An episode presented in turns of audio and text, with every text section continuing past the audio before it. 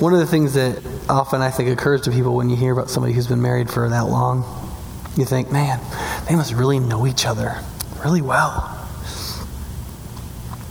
Um, but one, one of the things, and that's really what, I mean, that's what this psalm is about, right? Psalm 139? God, that God, know, that God knows you, right? And one of the things that I was thinking about as I was reading through the psalm was that, you know, being known is kind of a double edged sword, right? There's been some stuff that I've run into this last year that's made me feel that way. One of them was the, uh, the NSA controversy about them reading your emails and listen phone calls and stuff like that. It's kind of a double-edged sword. You're, you know, you're kind of like, well, I like that they're trying to stop terrorism. I don't don't want that, but I don't really want them listening to my phone calls either. Um, or uh, there's a lot of people here who work for Epic, right? The medical software company. I was at the doctor two days ago, and it was wonderful that everything that's ever happened to me was right there in front of his face. But what it also means is that if um, a doctor ever wants to write anything about you, every doctor the rest of your life is going to see it.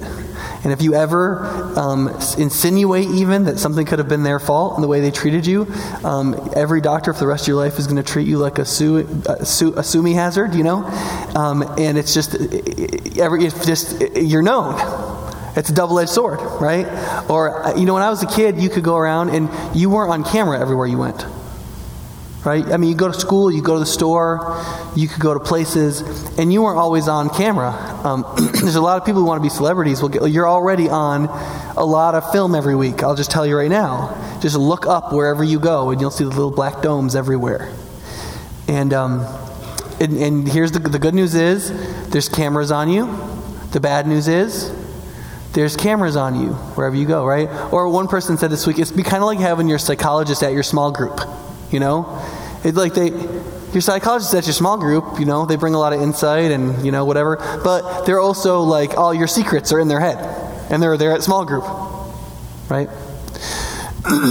it's a double edged sword, and we've got to deal with that because what this psalm says straight away, all the way through in every verse, as clearly as possible and pushes it as far as possible is that God knows you. God knows you just all the way down to the bottom. Everything there is possible to know about you, God knows. God knows. And in Christian doctrine, we call this the doctrine of omniscience. That that which is sentient, that which is knowledge, God has all of it. You can say it this way: God knows all true propositions. That's a really sexy way to say it, right? God knows everything, and that's, um, that's at least terrifying and hopefully, theoretically, possibly comforting. Right? As it relates to the gospel, how does it relate to Jesus? It relates to him in the sense that it's specifically the one that knows you the best that died for you, that died to save you. The one who knew every reason why not to care about you is the one who cared enough to come to redeem and save, right? and that, on some levels, it can be really terrifying. But there, if you just think about it for a minute, the idea that if you're a Christian, the idea that God knows everything about you, um, there's tons of benefits that flow from that pretty fast. For example, the doctrine of God's omniscience is a refuge against um, lying to yourself, against a dishonest heart, right? Like, whenever you're in a situation where you can kind of lie to yourself, you are immediately in the presence of somebody who is not going to lie to himself about you. He knows exactly why you did it, exactly why you're going to do it, exactly what you're thinking, exactly why you're doing that. And even if you decide to lie to yourself, he's not going to lie to himself. And it, it's almost like there's a psychology present. There is an expression of a face looking at you when you decide how you're going to interpret everything that happens in your life that says, I'm not going to lie to myself about this. You can go that way down, down the path of unreality, but I'm not going with you. I'm going to stay over back here in reality. And it'll keep you honest. It'll keep you more honest with yourself. It's also a, wire, a wireless connection to someone who knows you well all the time to combat things like loneliness in a way that isn't a dehumanizing diversion. I mean, think about it. How do we normally deal with being alone with ourselves? Right? Well, what we've spent billions and billions and billions of dollars on, and research hours and IQ on, um, is on things that will divert us. I mean, think about it think about the values of our culture. Why do we spend as much as we spend on having sports games and coming up with movies And that money, why, why wouldn't we spend that money on researching diseases and because the, one of the human needs that everybody feels, whether you have cancer or not, what you do feel is you feel terrified to be alone with yourself. And so, what we desperately want to consume is belonging, diversion, all these kinds of things, right? And so, what, what, the way most of us deal with loneliness is do you use this word in my house? And the word, here's the word we use in my house is I need a little decompression time. Do you use that one? We're just kind of like, oh, I just want to I just want to veg out, right? And so for that, for me, that's like, what haven't I watched on Netflix, right? But the doctrine of omniscience says this: instead of instead of escaping to deal with loneliness and a sense of uselessness or whatever, there is a, there is one who is always present. That when you turn to face him, you can't help but become more authentic rather than less. Right? It's terrible. It's a little unnerving. It's a little terrifying. But if you turn to God the, and you know God somewhat for what he, He's really like, it forces you to, to deal with it. Here, here's, the, well, here's an exercise. You get in your car and you're going to drive somewhere and you shut your radio off. You don't let anything play, right? And here's how you know you have a problem. When you start talking to somebody else, a hypothetical person in your mind, or you start daydreaming about some other scenario. And you can't actually t- be with yourself or be with yourself talking to God for more than about 28 seconds. That's when you know you have a diversion problem. And I'll just let you on this. You probably do. Right? Because we're spoiled. We're Americans. We have all this stuff and it's fun, right? Now, this whole series we've been talking about what is the response of faith to the gospel? And um, in Psalm 139, there's, there's at least four, and that's what I want to talk about this morning. How do we, how do we respond to this unnerving and possibly comforting truth of the fact that God knows absolutely everything there is to know about you? What do you do? Um, now, I was sick all week, and I was in the Dominican Republic for four days, and I was sicker when I got back. Um, but Brandon Brooks, who is um, raising support to go on Cru staff, has also come on to help me be my research assistant. And he did a great job writing an outline for this. So um, I just had to make it my own and tweak it a little bit, but I was really glad for that. Um, the first response that you can see in these first verses is that it creates humility. It makes you wonderfully smaller and God wonderfully bigger. I mean, look at these verses for the director of music of David a psalm. O Lord, you've searched me and you know me. You know when I sit and when I rise. You perceive my thoughts from afar. You discern my going out and my lying down. You're familiar with all my ways. Now he pushes it further. Before a word is on my tongue, you know it completely, O Lord. You hem me in behind and before. You've laid your hand upon me. Such knowledge is too wonderful for me, too lofty for me to attain. One of the things that's kind of interesting about that verse, um, the unnerving part, is, is verse 5. I mean, think about, think about what verse 5 says. you hem me in. What does that mean? Like, you've actually sewn me into something. Right? It's like you've, and you wrapped somebody in a cloth and then you sewed it tight. Like you've hemmed me in, and you're behind me, you're before me, and your hand is on me. Anybody feeling relationally claustrophobic? Right? I mean, that's, that's pretty intense. It's kind of like, uh, don't call me, I'll call you, right? I mean, it, um, but, that, but that's the image that David has about God's, not only his omniscience, but his, like, his omnipresence, like his, his there-ness, right? It's, it's a little unnerving. It's a little not, he knows everything, and he's right there.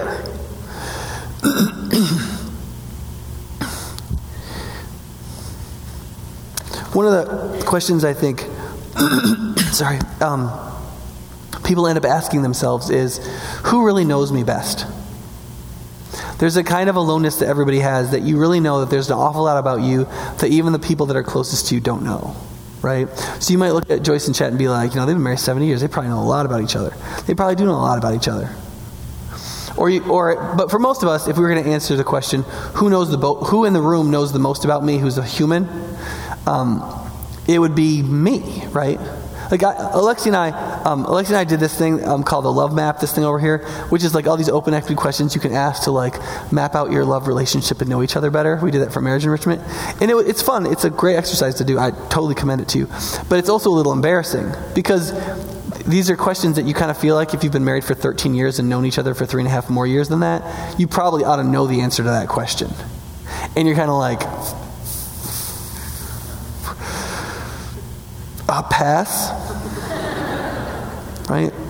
because even if I tell my wife a lot, um, and, and my wife likes to communicate to me more than I do to her, but even with all the communicating she might do for me, um, there's still, I mean, we're not going to talk about what I thought about over the last hour.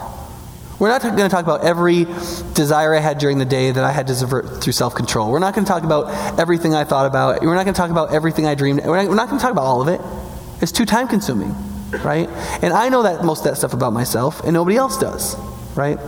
But what this psalm begins to press forward is what you know about you is still kids play, right? Like, do you know what you were doing at 8:45 this morning? If you're at this service, maybe sleeping, right? But do you know what you were doing at 8:45 in the morning a thousand days ago? You'd be like, well, predictably next sleeping. Just change the time, you jerk, right?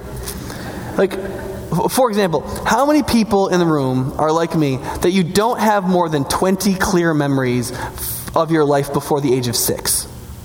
Right? You just don't have them, like, nothing really big happened, apparently um, that seared anything into my memory. I just don't remember very much. But you know what? God knows every single one of those things that happened to you and to me, how it shaped us, how we thought about it, what it did, how it's made us the person we are. He knows all that stuff. We can't even remember it. It happened to us. It's our life. We don't even, I don't even remember. I probably did some eating and some sleeping and some misbehaving. Right? And so did you. God knows all of that. Just the stuff you've done today. Do you know why you did all of it?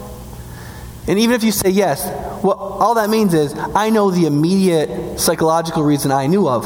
But what if we went down 15 layers for every action you did today so far? Would you know that? Right, what, what this passage is saying is God knows all that. And the knowledge, the self knowledge that you possess, even if you're deeply introspective and all, I mean, use all the little psychological words for people who have interpersonal knowledge or intra or whatever the word they use for that is, right? You're still you're still you're still in kindergarten about you. You are an insoluble puzzle.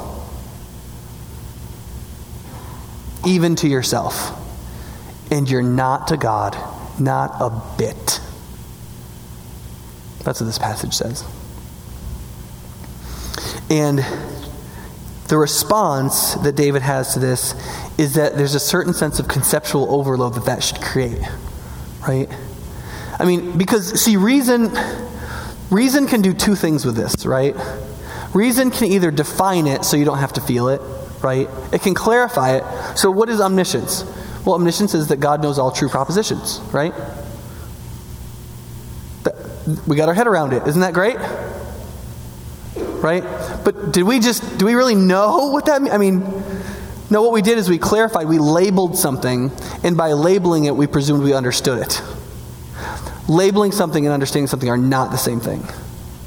I'm all about clarification. I love logic, I love clarification. But sometimes just because we can talk about something, we think we understand something, they're not the same. When the psalmist gets to this point, David says, This knowledge is too wonderful for me, too lofty for me to attain it because he recognizes if, if I really try to think this out, I'm going to do the other thing reason can do, and that is, is I'm going to make myself insane.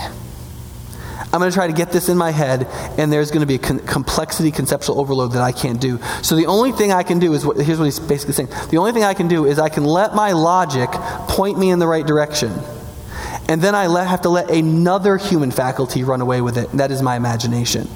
I've got to allow myself to dream about it to imagine it, to let the concept expand so that I can feel it. The idea, the truth that God knows everything ought to do something to you.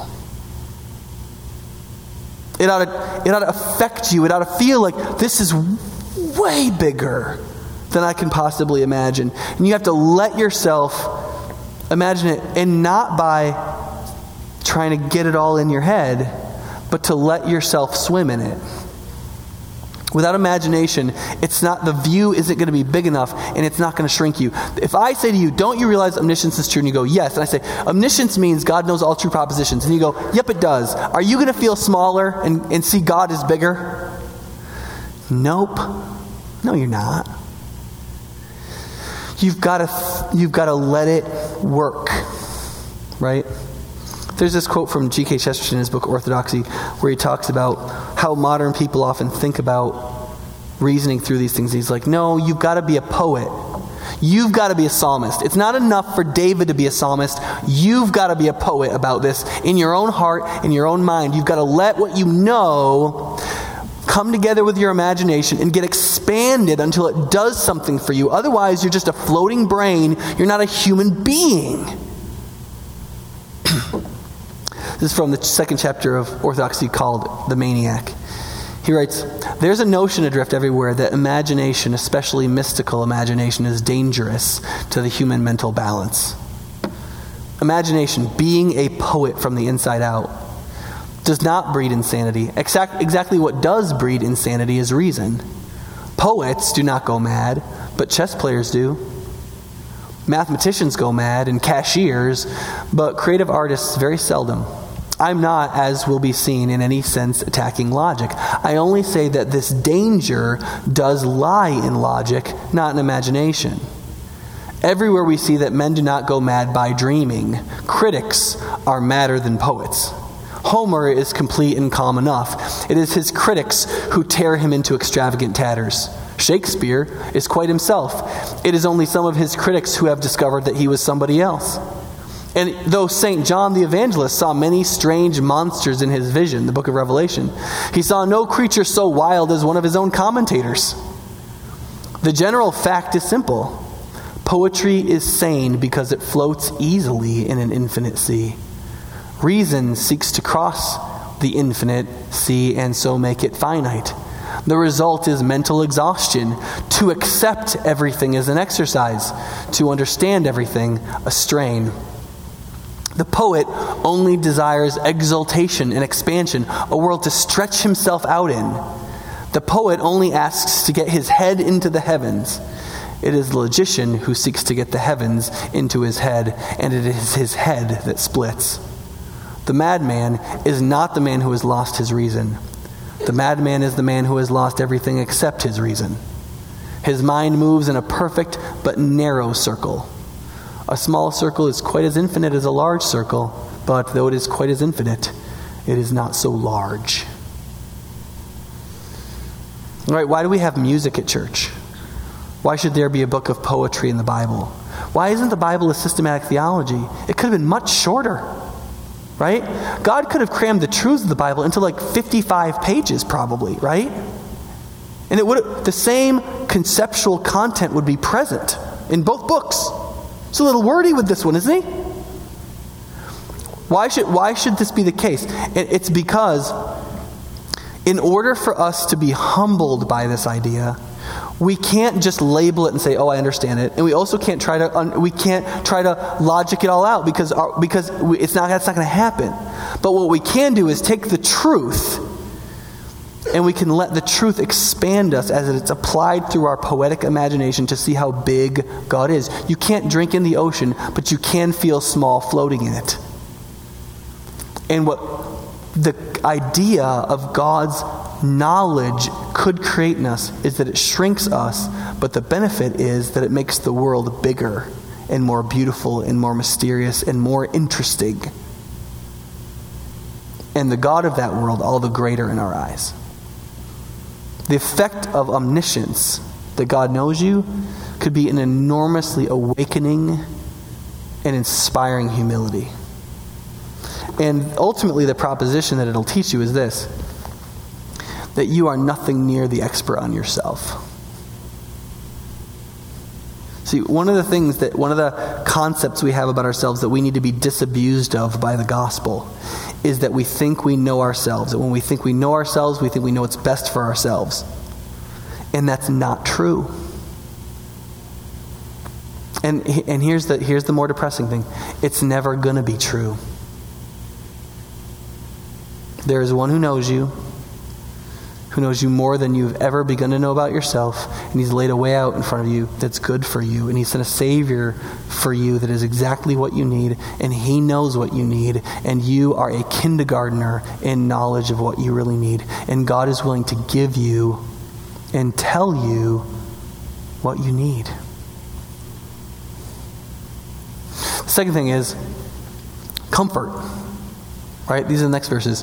Where can I go from your spirit? Where can I flee from your presence? If I go up to the heavens, you're there. If I make my bed in the depths, you're there.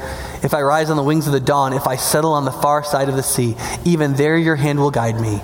Your right hand will hold me fast. If I say, Surely the darkness will hide me, and the light become night around me, even the darkness will not be dark to you, and the night will shine like day, for darkness is as light to you.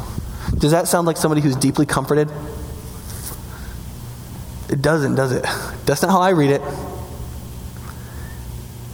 I read it as somebody who is relationally panicked from the first verses. And they're like, what if I want out of this relationship? You're behind me, you're before me, your hand is on me. What if I want out? What if I, what if I um, go up into the space? And what if I get an apartment in hell? Can I get away from you? What if I go to the farthest end of the world? Right? Or what if I somehow cloaked myself in darkness? And he's like, you know what? I, I realize it's not, no, that's going to work. There is nowhere to go. There's nowhere to hide from this. There's nowhere to get away from you. There is no divine restraining order. There's nothing there's nothing that you can do to make this truth untrue.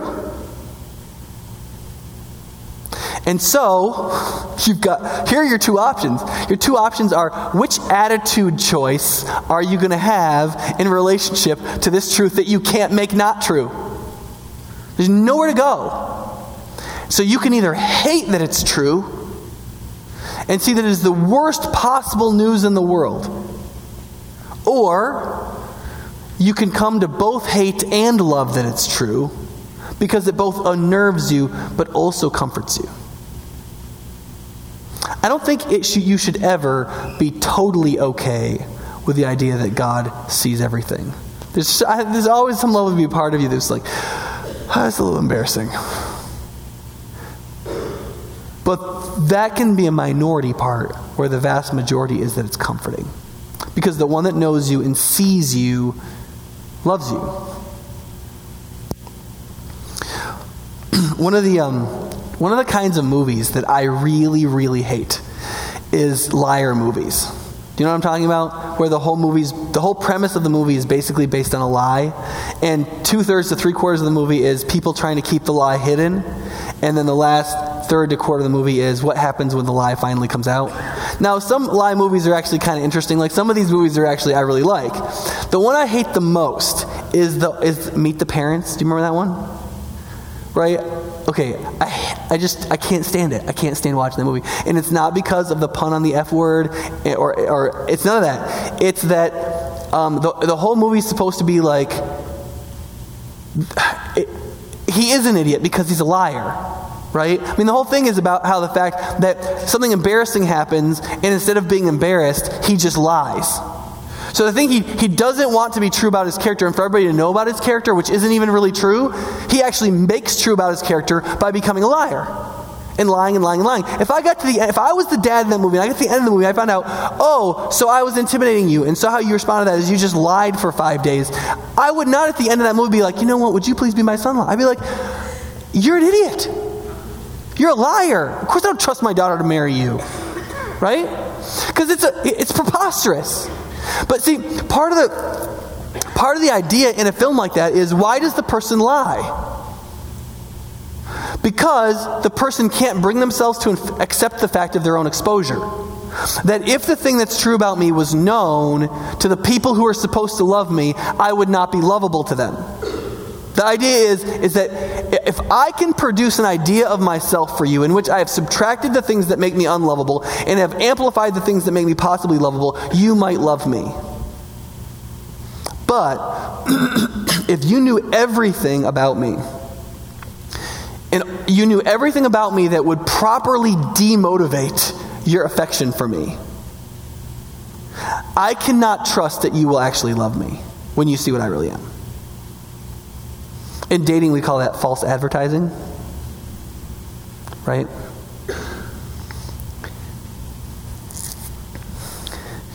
Part of the point of this passage is that it is exactly in that context that the gospel happens. None of that stuff is hidden from God. God sees all of that stuff. And the Bible actually speaks a little bit more frankly about this in Romans chapter 5. Because the Apostle Paul is talking about Christ dying for our sins so that all the things that make us unlovable can be put away and so we can be God's children. And listen to what God rightly sees us as when he makes the choice that Christ should come and die for us. He says this For while we were still weak, now think about that. Especially important for some of you men or just us modern people. There's some of us that we don't care if people think we're wicked as long as they think we're strong. What this passage says is you weren't just wicked, you were weak. Because our moral failure is the greatest sign of our personal weakness, not how much we can lift.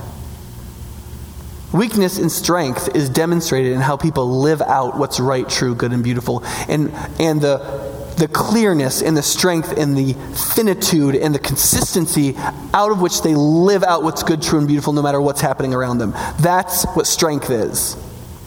And so, if we're ungodly, we are by definition weak. While we were still weak, at the right time, Christ died for the ungodly that is not like God.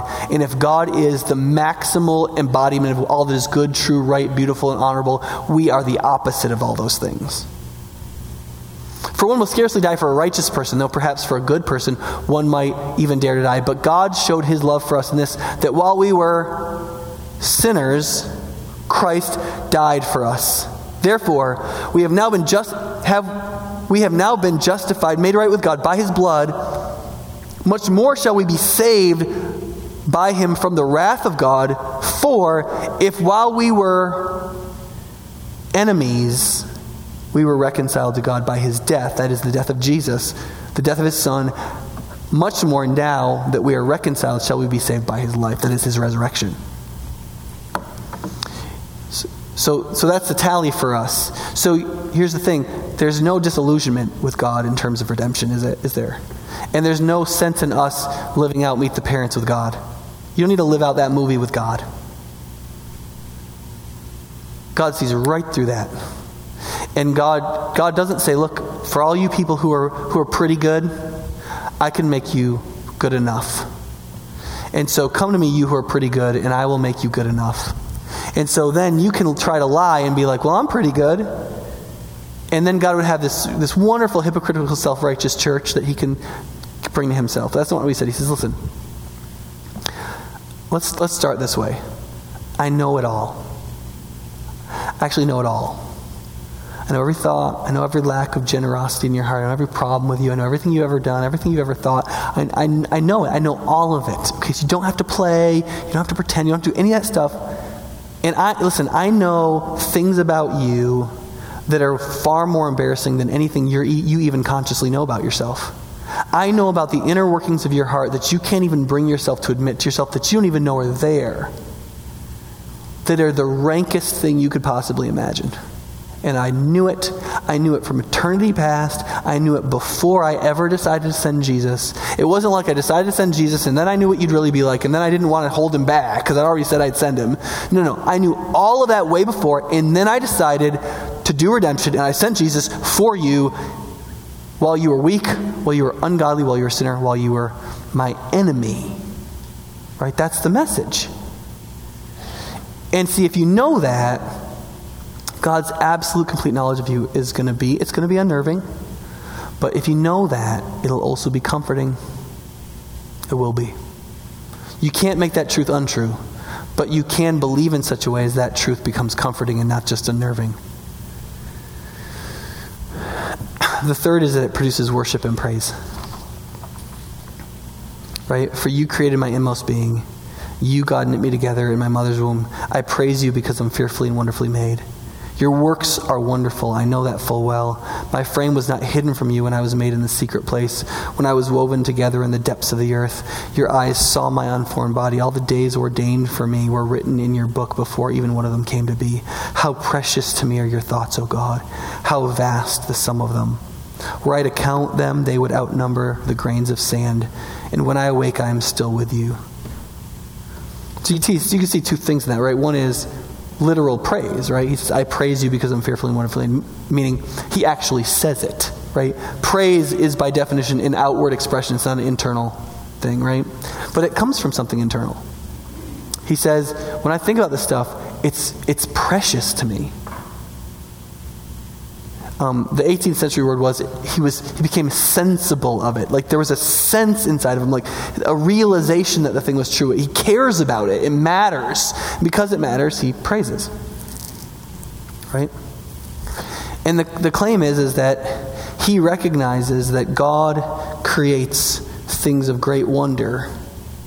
And he recognizes that god's hand his creative hand not just his knowledge but his his active creation was on him in the womb.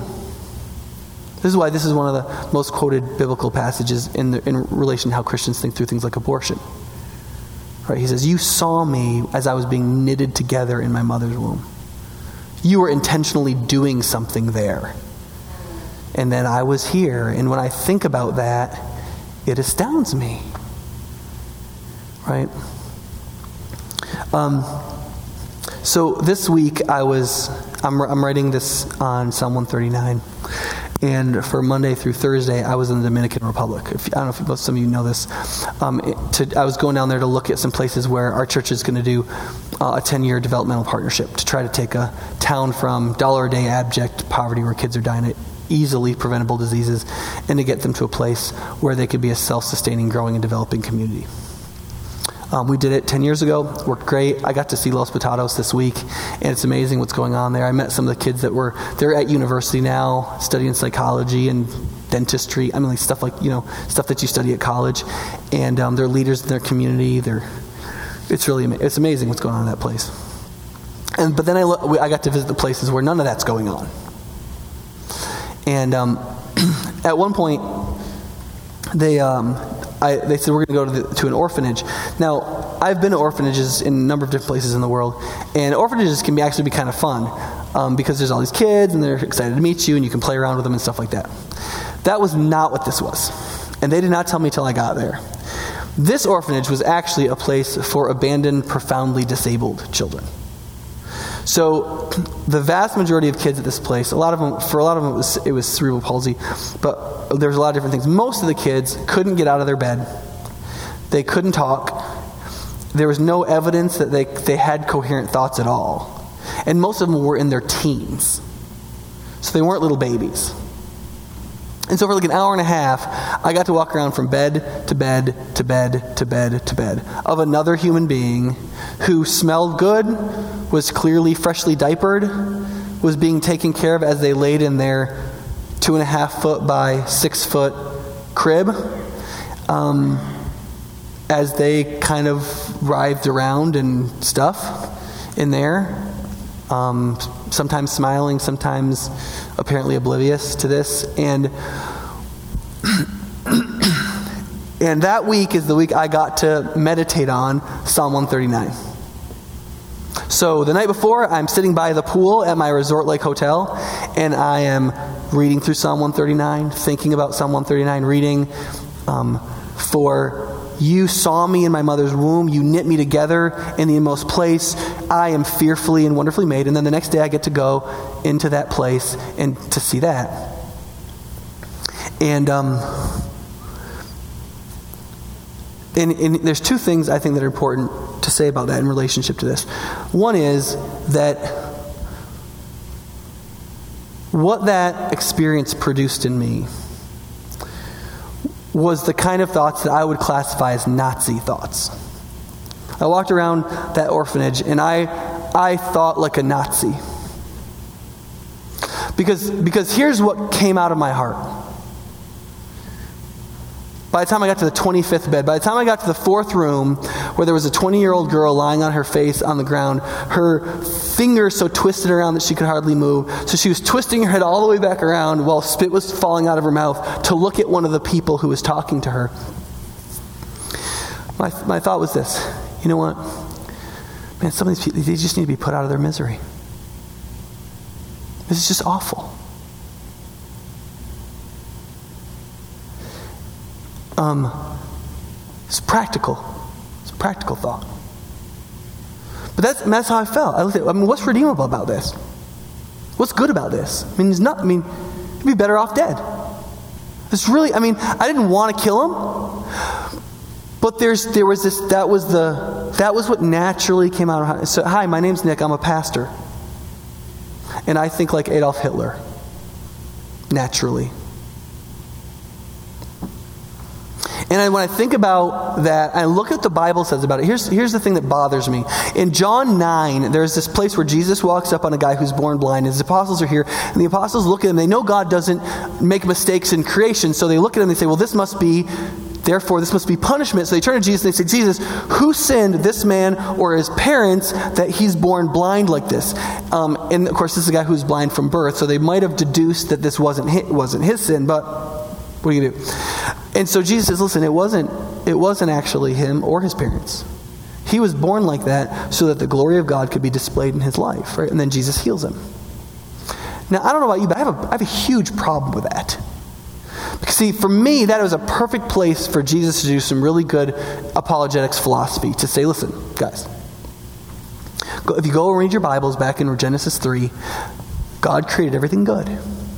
And then human beings sinned, and they brought a curse upon the world. God's judicial curse that generally lays over all of creation. And it, produce, it produces everything that should not be produced by God's good creation. And so it produced death and disease and deformity and natural disaster and all these kinds of things. And that came into the world when that happened. I've come to undo those things. They're, they're not God's fault.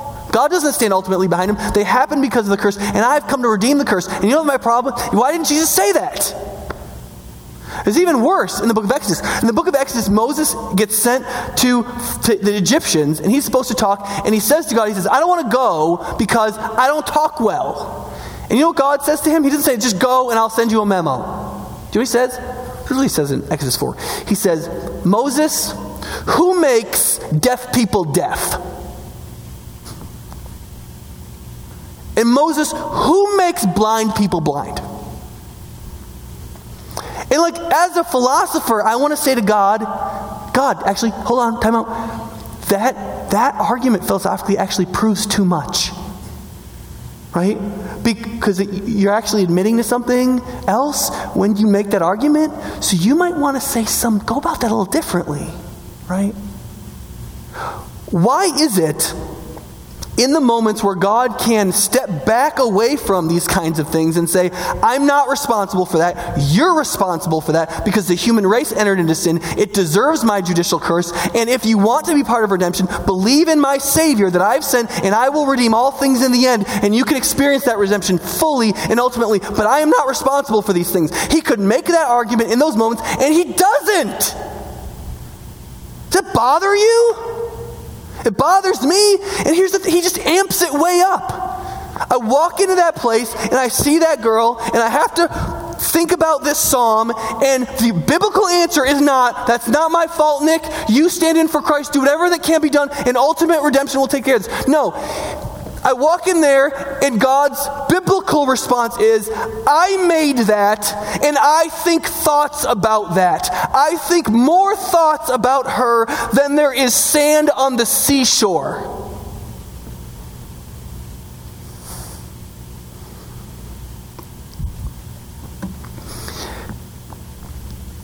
I don't know what to do with that. That either makes it 10 times worse or 10 times better.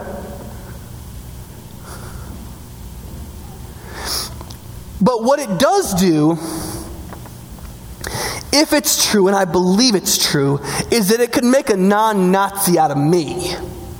That's what it could do. If I believed that, it could be God looking at me in the face and saying, Listen, the only reason you care about this girl is because you can make a point in your freaking sermon. You don't even care. You don't even know her name. It was on the wall. It was drawn out in crayon with her name on the wall. You don't even know her name. You weren't even strong enough to go over and touch her. I've been thinking thoughts about her from eternity past. And I will think thoughts about her in eternity future. And I have placed her there, and I did this, and I make these things, and they are fearfully and wonderfully made, and I think thoughts about them. And what is that going to do to you?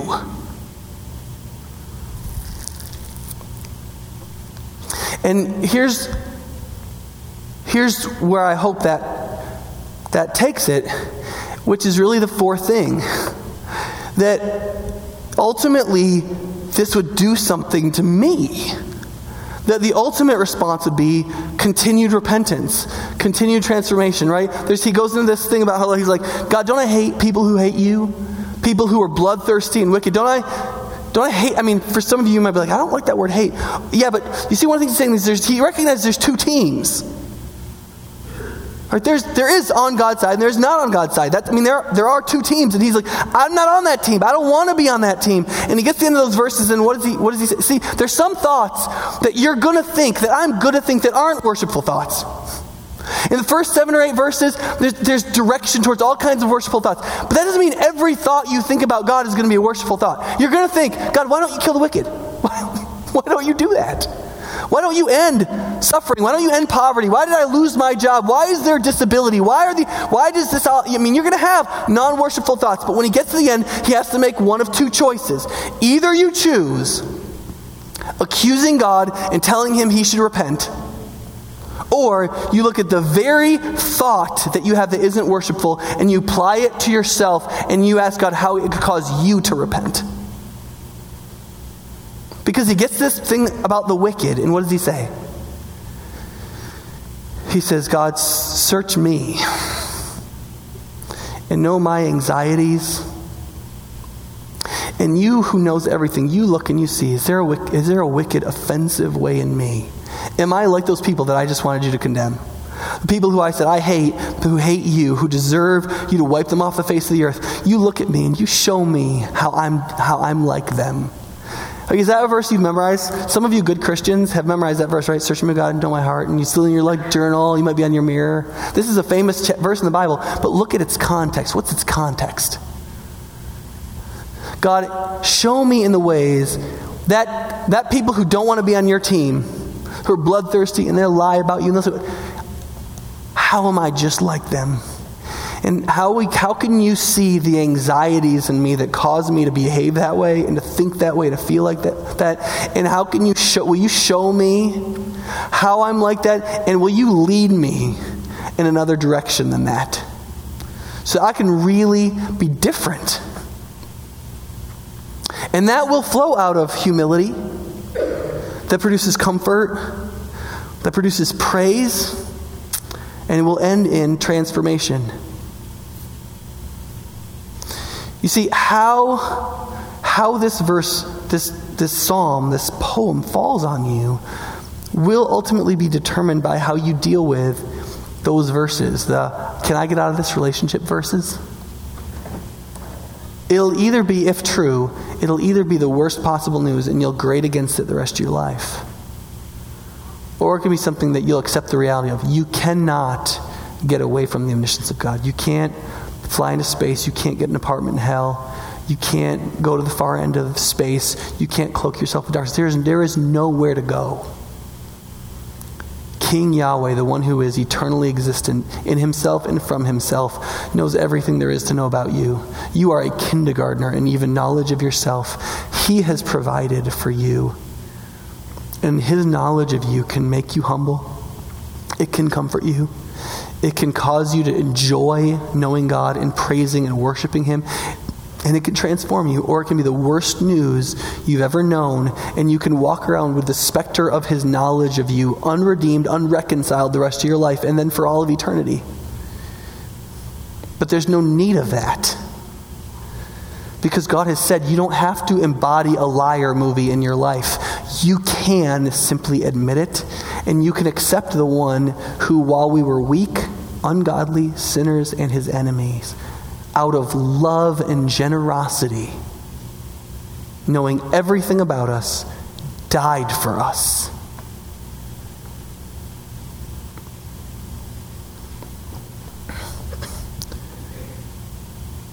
That can get you to the place where you would say, How precious to me is that thought, oh God.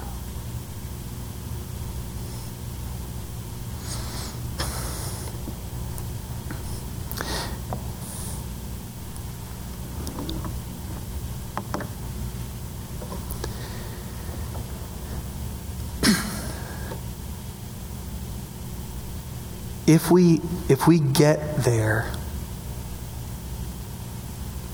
there is a response that will come out of us that will free us. And it'll make men like me who when they see disabled kids think the thoughts of a gestapo man into something else. It will change us. It will transform who we are. It will make us like jesus. It will it will make us what we were originally created to be. It will bring about the redemption that we long for. It will make us smaller, but put us in a world that's bigger and one that in which we worship a big God. And it will always be unnerving to you, and it should be unnerving to you. Because it'll maybe a refuge against the dishonesty of your own heart, but it will comfort you.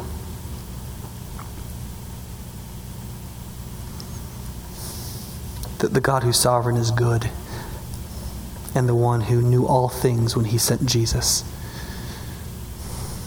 Let's pray. Father, we pray that you would um, help us to see the truth. I pray, God, for anybody in here who is still seeking to do what's in the second part of the psalm, still trying to figure out a way to get away I pray, Father, that the truth that there's, there's just nowhere to go